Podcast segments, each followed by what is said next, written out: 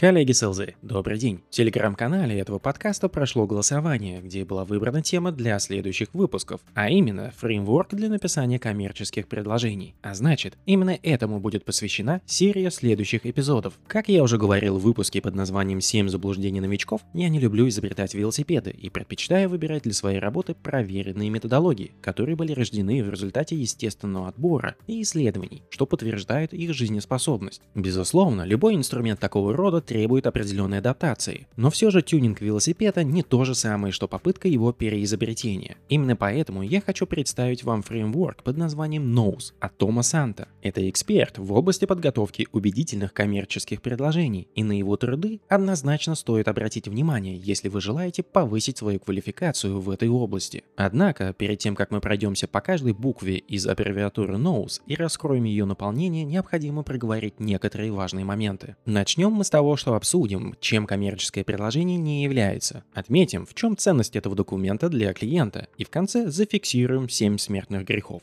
Как всегда, речь идет о коммерческих предложениях, подготовленных в B2B среде для продуктов и услуг, которые не являются commodity и имеют хоть какие-то отличительные черты от альтернативных решений. Итак, приступим.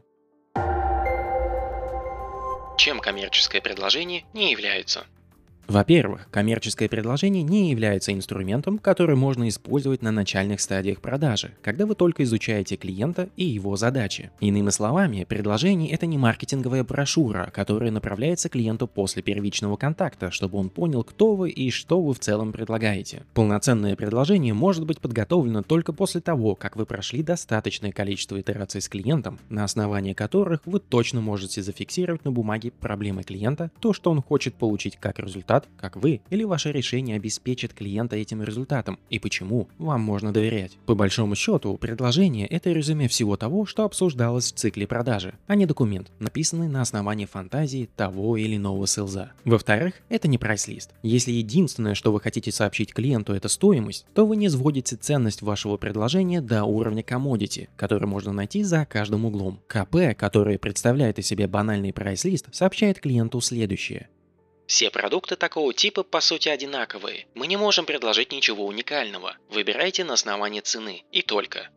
Это не самые удачные позиции, если только вы не обладаете самой низкой ценой на рынке. Но даже если так, то почему-то клиенты далеко не всегда выбирают тех, кто предлагает меньшую стоимость. В-третьих, это не план проекта, детальная смета или полное описание вашей новой блестящей технологии. Очень часто можно увидеть, что люди с техническим или инженерным бэкграундом считают, что достаточно подробно описать все детали предлагаемого решения, и тогда клиент обязательно купит. Но по сути, с таким подходом они предоставляют клиенту бесплатный консалтинг о том, что и как сделать самостоятельно, чтобы решить проблему. В-четвертых, это не описание истории компании. Даже на своем опыте могу отметить, что я получаю огромное количество предложений, которые начинаются либо с истории компании, либо иного самолюбования. 8 миллиардов офисов по всей галактике, 100 лауреатов Нобелевской премии среди наших сотрудников. Наши исследователи написали более 80% всех книг, выпущенных по теме реорганизации. И все в таком духе. Однажды мне прислали предложение, где один небольшой стартап на полном серьезе выделил 25 слайдов с жизнеописанием своего молодого основателя, которому на тот момент было не более 20 лет. И знаете, мне совершенно не интересно, что он молчал до 4 лет, в 14 закончил школу, а в 16 открыл первую подпольную империю в Darknet, перед тем, как нашел свое признание и решил написать мне это КП. Так что же такое коммерческое предложение? Все очень просто. Это sales-документ, который движет сделку ближе к закрытию. Если предложение не привело к подписанию контракта, то оно провалило свое задание. Это документ, который позволяет вам убедить клиента, что именно ваши продукты и услуги лучшее, что они могут приобрести для решения своих задач. Для этого такой документ должен быть убедительным, аккуратным и полным. Важно помнить, что качественное предложение вряд ли будет причиной, по которой клиент выберет именно вас, но плохое предложение однозначно может стать причиной потери сделки. И чтобы понять почему, перейдем к следующему пункту. Ценность коммерческого предложения для клиента. Думаю, что многие сталкивались с ситуацией, когда у вас было чудное обсуждение с клиентом, где вам удалось создать ценность относительно вашего продукта, и клиент говорит что-то вроде следующего. Отлично. Кажется, это именно то, что нам нужно. Почему бы вам не подготовить коммерческое предложение и не направить нам его на рассмотрение?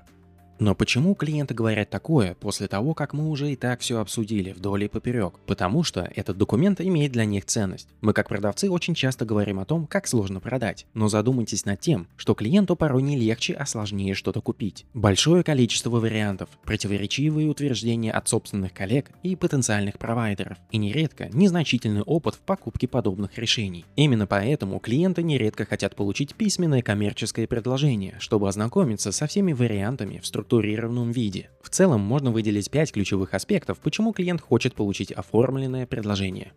Первый аспект. Необходимость сравнения потенциальных поставщиков, решений, цен и условий взаимодействия, чтобы принять информированные решения. Вы наверняка не единственный сейлс, который гонится за сделкой с этим клиентом. Вероятность того, что клиент активно изучает рынок и хочет сравнить ваше предложение с другими провайдерами, очень высока. Именно поэтому он просит предоставить документ, на который он может опираться при сравнении. Второй аспект.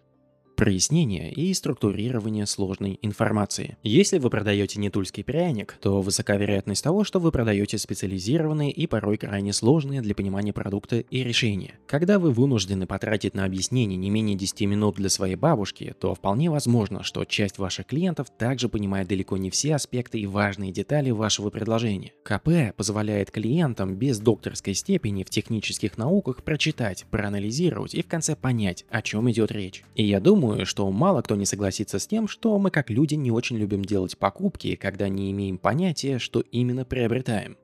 Третий аспект. Возможно, что для некоторых сейлзов это будет откровением, но некоторые клиенты в B2B среде не любят покупать у тех, кто им нравится персонально. Они думают, что если решение принято исключительно на симпатии к продавцу, то это будет заведомо плохим решением. Именно из-за этого клиенты запрашивают коммерческое предложение. Они хотят иметь возможность объективно оценить, насколько то или иное предложение соответствует интересам компании. Более того, многие даже разрабатывают специальные скоринговые модели, оценивающие важные для клиента аспекты в предложении. Не стоит забывать, что любая серьезная покупка для клиентов в B2B среде несет множество рисков, от потери лица в компании до увольнения, если выбор сделан неверно. Четвертый аспект. Иногда клиент просит подготовить коммерческое предложение, чтобы замедлить процесс покупки. Потенциальные покупатели могут быть очарованы тем, что им предложили. Они хотят получить в свои руки решение как можно скорее, чтобы бежать вперед к новым возможностям. Но они также могут знать, что такие необдуманные импульсивные покупки могут привести к плачевным результатам, а потому просит сейлза подготовить предложение. Ведь его подготовка может занять у сейлза пару дней, а возможно и недель. Клиент в это время может взвесить все доводы за и против, просто чтобы убедить в том, что идея покупки будет звучать так же хорошо завтра утром, как и сегодня вечером. Пятый аспект. Часто для многих клиентов коммерческое предложение – это быстрый способ понять, что происходит на рынке и какие новые решения на нем появились. Качество коммерческого предложения для них служит индикатором качества работы, которого можно ожидать от потенциального поставщика. Кстати, есть отдельная подгруппа компаний, которые совершенно не стесняются запрашивать коммерческие предложения даже без намерения что-либо реально купить. Они могут надеяться получить предложение с неожиданно низкой ценой, чтобы пойти и выбить скидку у своих существующих поставщиков. Или, например, ожидают получить бесплатный консалтинг, так как многие коммерческие предложения содержат ценную информацию о способах решения проблем, которые могут быть адаптированы сотрудниками самой компании и решены без участия внешнего провайдера. Таким образом, всегда следует квалифицировать клиента, например, используя ту же методологию MEDIC перед тем, как тратить свое время на подготовку каких-либо предложений. 7 смертельных грехов при подготовке коммерческого предложения. Как я уже сказал, коммерческое предложение – это документ, который должен убеждать клиента в том, что услуги и решения вашей компании – это лучшие из всех доступных опций. И чтобы ваше предложение не теряло этой убедительности, стоит избегать 7 грехов. Первый. Отсутствие фокуса на проблеме, цели и задачи клиента, а также на результатах, которые клиент получит. Второй. Отсутствие правильной структуры, когда предложение выглядит как информационная помойка. Третий. Отсутствие четко выраженной дифференциации от потенциальных конкурентов. Четвертый. Отсутствие ценностного предложения. Пятый. Отсутствие выделения ключевого месседжа, когда основная или важная мысль скрывается под горой текста. Шестой. Отсутствие понимания аудитории, наличие непонятного жаргона, слишком длинное или слишком короткое предложение, или чрезмерное изобилие технических деталей. Седьмой. Подрыв доверия к документу, грамматические ошибки, использование названия другого клиента, использование различных форматов и другие схожие ошибки. Часть из этих ошибок легко избегать, а часть из них потребует больших усилий. Но если вы наблюдаете такие грехи в своих собственных предложениях, то вам стоит принять меры для их исправления. Итак, коллеги, сегодня мы кратко поговорили о том, чем коммерческое предложение не является, почему клиенты его просят и 7 основных грехов, которые стоит избегать. В следующих выпусках мы приступим к более детальному рассмотрению методологии NOSE. Это подход, который позволяет максимально повысить убедительность ваших предложений. Подписывайтесь на подкаст, делитесь им с друзьями и коллегами, если хотите. Успехов вам и отличных покупок вашим клиентам!